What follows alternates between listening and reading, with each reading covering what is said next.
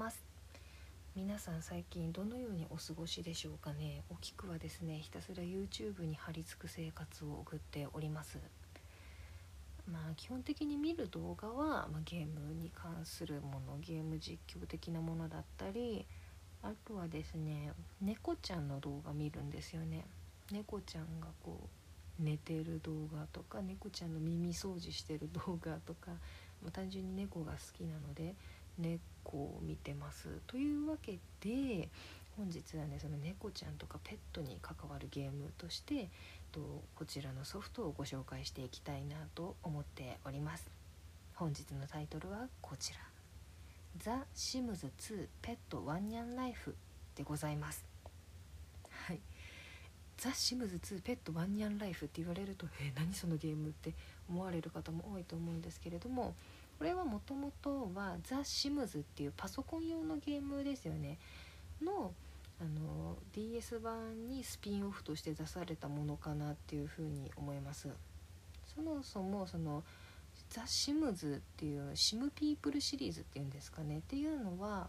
あのこれはアメリカかなとかで出てる生活シミュレーションゲームとして出てるパソコンゲームでなんかこれちょっと調べるとなんか史上最も売れているビデオゲームシリーズの一つなんて言われてるんですよね。多分結構その欧米とか海外での認知度の方が高いのかなっていう印象ではありますね。あのまあ、これはそのパソコン版も DS 版も共通しているんですけれども、まあ、基本的にすごくビジュアルがリアル寄りなんですよね。あの人間のビジュアルもすごいリアルめに作られていてあと街並みとか家のレイアウトとかもすごい細かく作られているでその シムズ、まあ、その自分のキャラクターのことをシムなんて言ったりするんですけどそのシムをこうどんな風に人生を歩ませるかっていうことを楽しんでいくゲームなんですよね。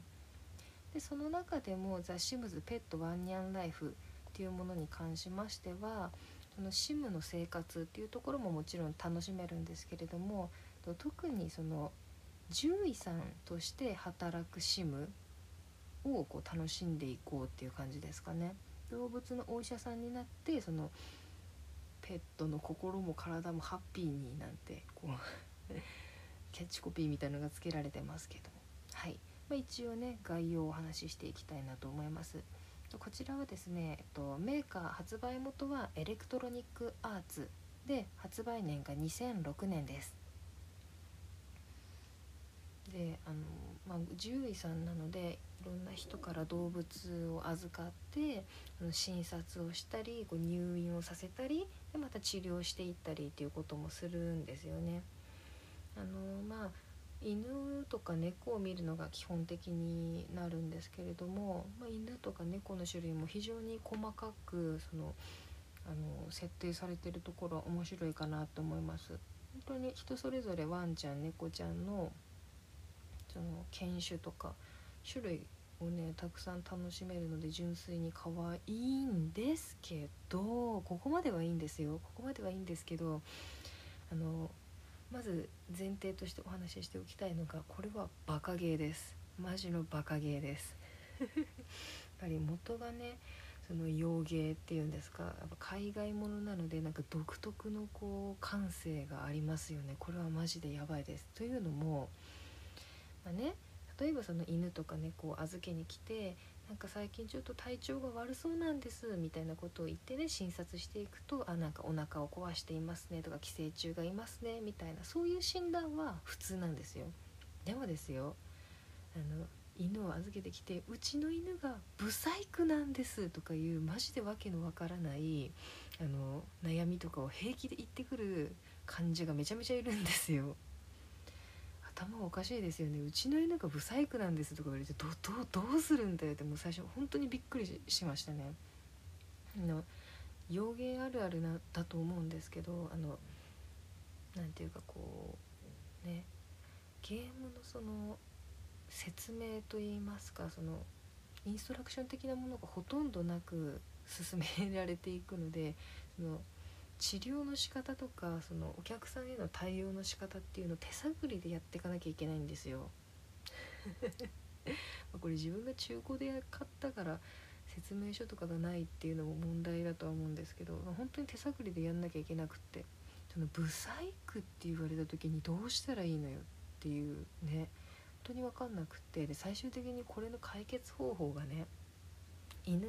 とか猫のためのお洋服とか飾りを買ってあげてそれをつければ「わうちの犬がすっごく可愛くなりました」みたいなことを言って平気で金取れるんですよ。超バカですよね。もうねこの訳のわからなさが個人的にめちゃめちゃツボでこのゲーム本当にハマりました。面白いです。であとはその治療とかをして、まあ、犬とか預かるんですけどなんか芸を教えたりすることもできるんですよね、まあ、お手とか。まあ、そういう本当基本的なものもあるんですけれどもなんか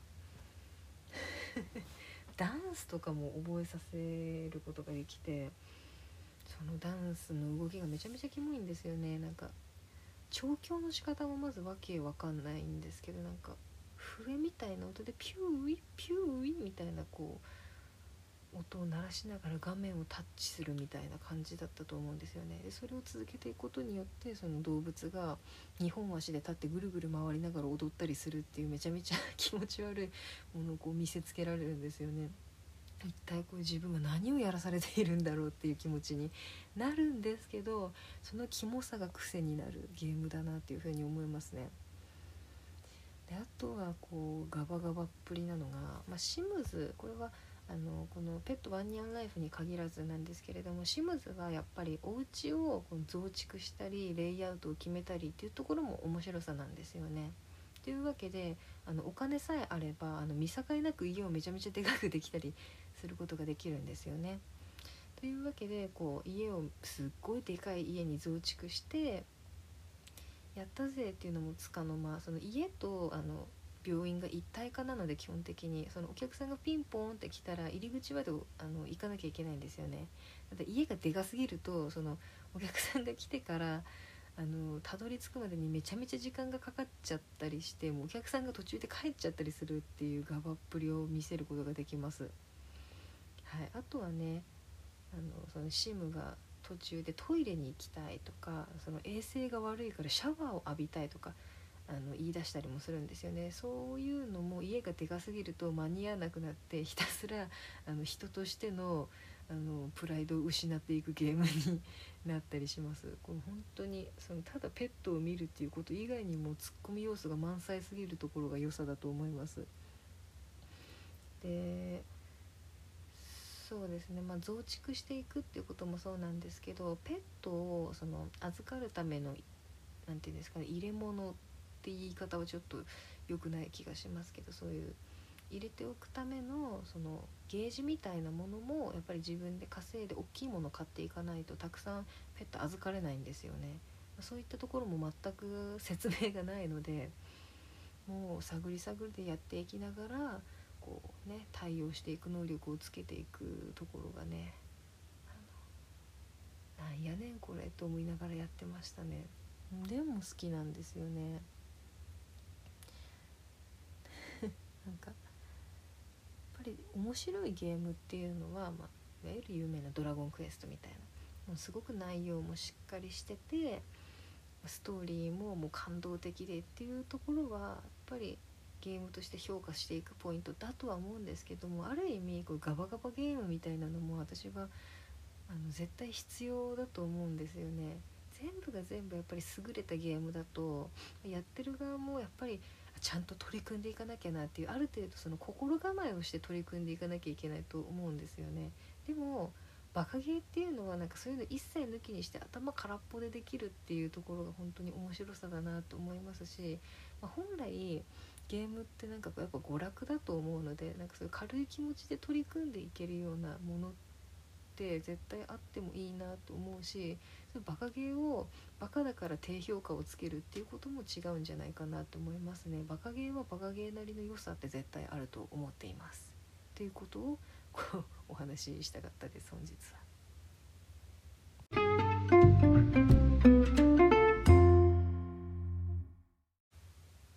後半戦入るんですけれどもちょっとさっきのシムズの話を続けたいなと思っていて。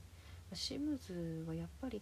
全体的に見てもやっぱり認知度は高いゲームだとは思うんですけどやっぱり海外の方がすごい知名度高いんですよね。っ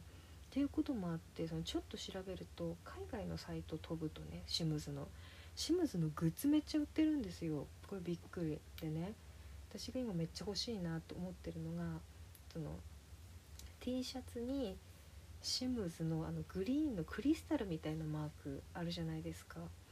あの、まあ、やったことある人はあれなんですけどやったことない人向けにお話しするとシムズまあ自分人間をね操作するんですけれどもその操作している人間の上に緑色のクリスタルみたいなのがこう浮かぶんですよ。この人を操作してますよっていうマークみたいな感じで。そのクリスタルがデカデカとドーンとこうプリントされてる T シャツが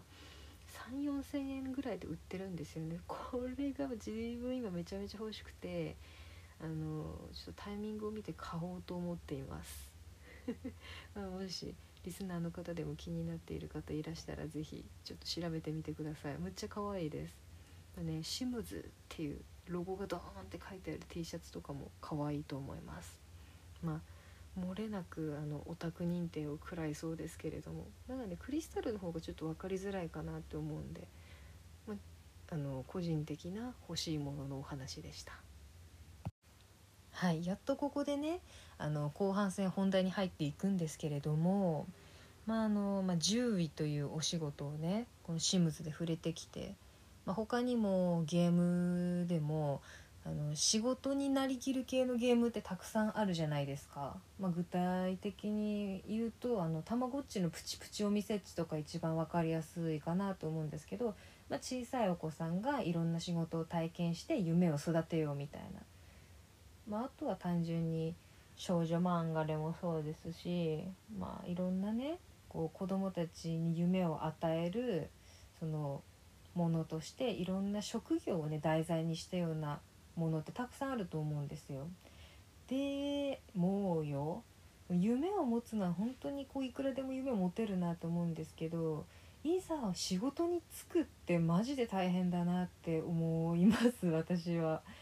どうでしょうかねあの私今学生やってて絶賛就職活動中の身なんですけれども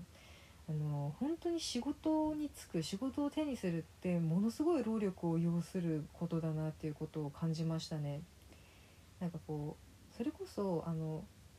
そのねアニメとかゲームのキャラクターたちはこうその仕事に就くまでのものすごい労力をかけているところは省かれた状態でいきなり職を手にした状態でさあ頑張るぞっていう風に物語が展開されているんですよね。あの OL もののドラマとかにしてもそうですよね。その就職活動はすっ飛ばしてその OL としての主人公たちを描いていてその職を得るまでの過程に全然触れないんですよね。あのでむしろ本当になんかそこに私はもう すっごい大変だなっていうのを感じていてあの現実と向き合っているところですね。世の中の大人って本当に改めてすごいなって思いました。あの当たり前のように働いてるじゃないですか。なんかこううだつの上がらないようなおじさんサラリーマンがみたいなこうねこうありますけれどもそんなうだつの上がらないサラリーマンたちもこういう就職活動をね一生懸命通して私は学生時代とか面接で話してたんだなってそれでなんとかこう仕事を掴んでたんだなって思うとやっぱりそれだけすごいなって思います。うん、自分の親に関してもそうですよね。まあでもあの多分私の親ぐらいの世代だと絶賛バブル期とかに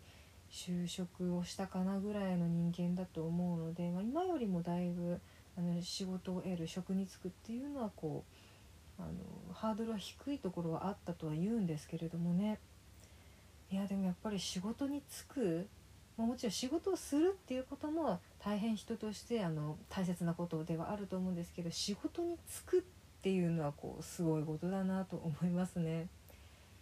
はい、そんなこんなで一応このお菊もですね最近やっと一社内定をもらえたところではあります。の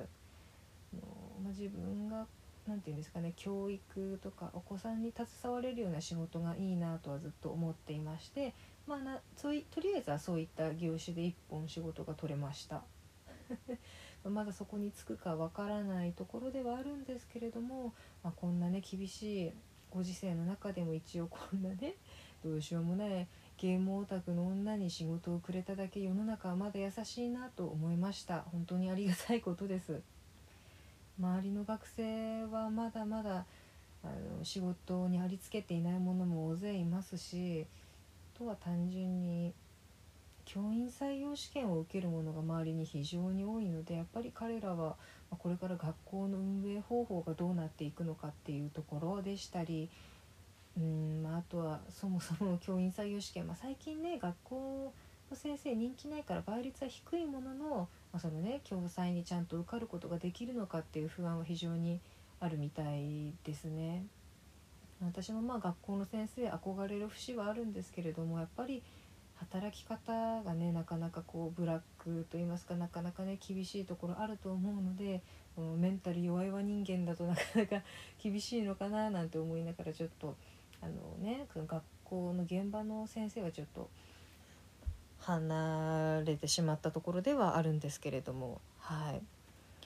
まあそんなこんなで仕事の話ですね。あの、まあ、このポッドキャスト聞いてる人のあれですねなんかこうデータみたいなのが一応自分は確認ができるんですけれども年齢層は割とでも自分と近いぐらいか自分よりちょっと上かなぐらいの人が多いみたいですね。あのこんな弱小ポッドキャストでも一応リスナーさんがこう十数名ぐらい今いるっていうことが明らかになっておりまして本当にありがたいことではございます。あのリスナーさんにとってこの話題この仕事を取る就職活動っていう話題がどれぐらい刺さるのか微妙なところではあるんですけれどもまあ今ねあの学生が就職活動をしているこのコロナ禍での就職活動の現実をこうちょっとでも聞いてあそうなんだぐらいに思ってもらえるとまあ嬉しいのかななんて思うんですけれどもね。はいまあ、でもニュースとかにもなっていますよねあの内定をもらった学生がやっぱりコロナでちょっとあの運営が難しくなっちゃったからごめんなさいになっちゃったっていうこととかもあるので事実私も何とも言えないところではあるなとは思っていますが、まあ、その医者内定をもらったところに関してはむしろコロナで結構追い風気味というか割と良い影響は出ているらしいのでまあ大丈夫なのかななんて思うんですけどそればっかりは何とも言えないですよねっていうところです。であとやっぱり今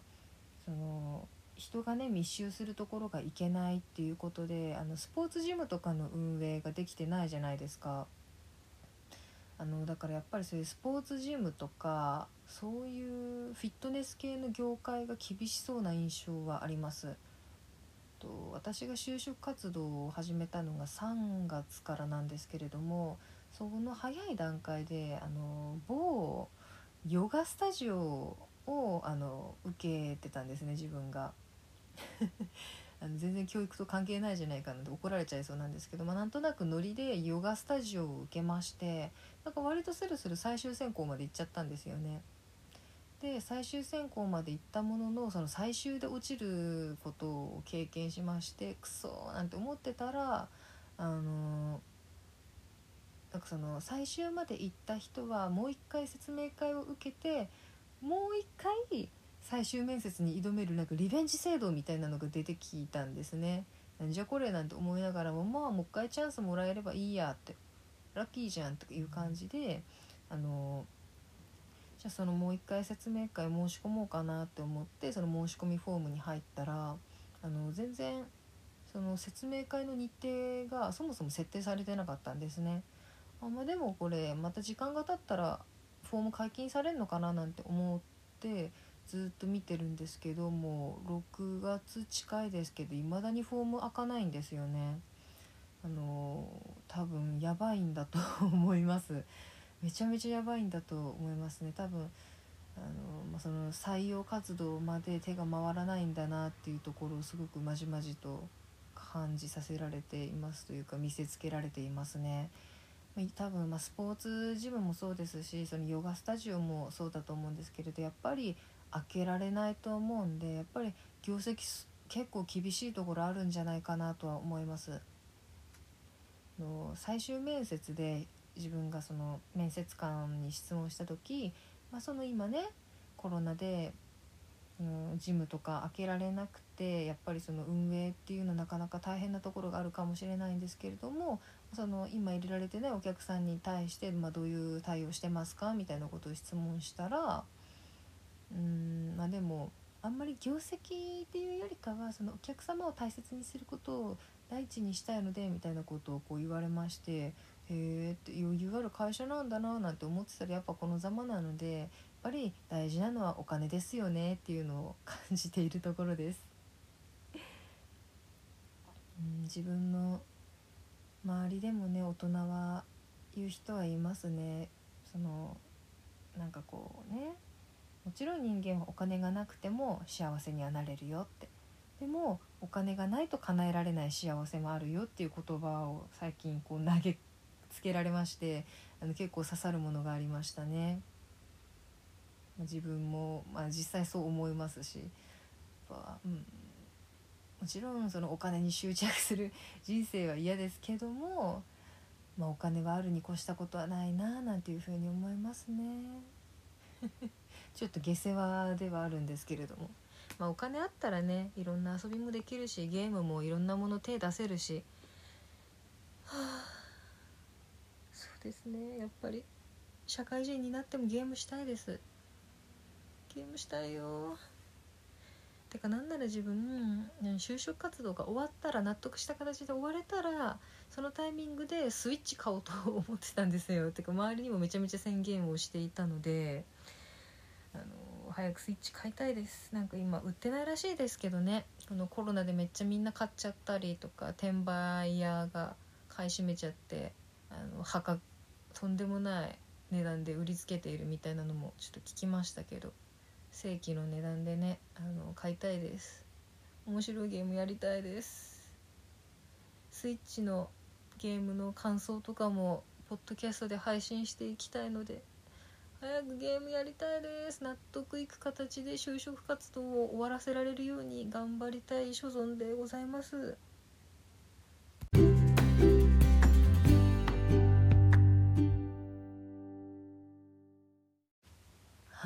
本日もいかがでしたでしょうか？なんだか今日はこういつにもなくなかなか明朗にしゃべる回だったかなというふうに思います。どうなんでしょうね。あの自分が結構ハキハキ喋ってるのとモニモニ喋ってるのどっちがこうリスナーさん的には聞きやすいんでしょうかね。私はハキハキしてる方が聞きやすいかななんて思うんですけれどもこうなかなかねいつもいいタイミングで収録環境がこう取れないっていうところもあるのでこうなかなか喋り方にムラが出てしまう時もあるんですけれどもね。もうちょっとこうリスナーさんがこう安定して増えてくるようであればツイッターだったりこう何かしらリスナーさんの意見をこう受け取れるような環境は設置していきたいなとは思っております。それでねこうより良い面白いポッドキャストを作っていけたらいいかなというふうには思っております。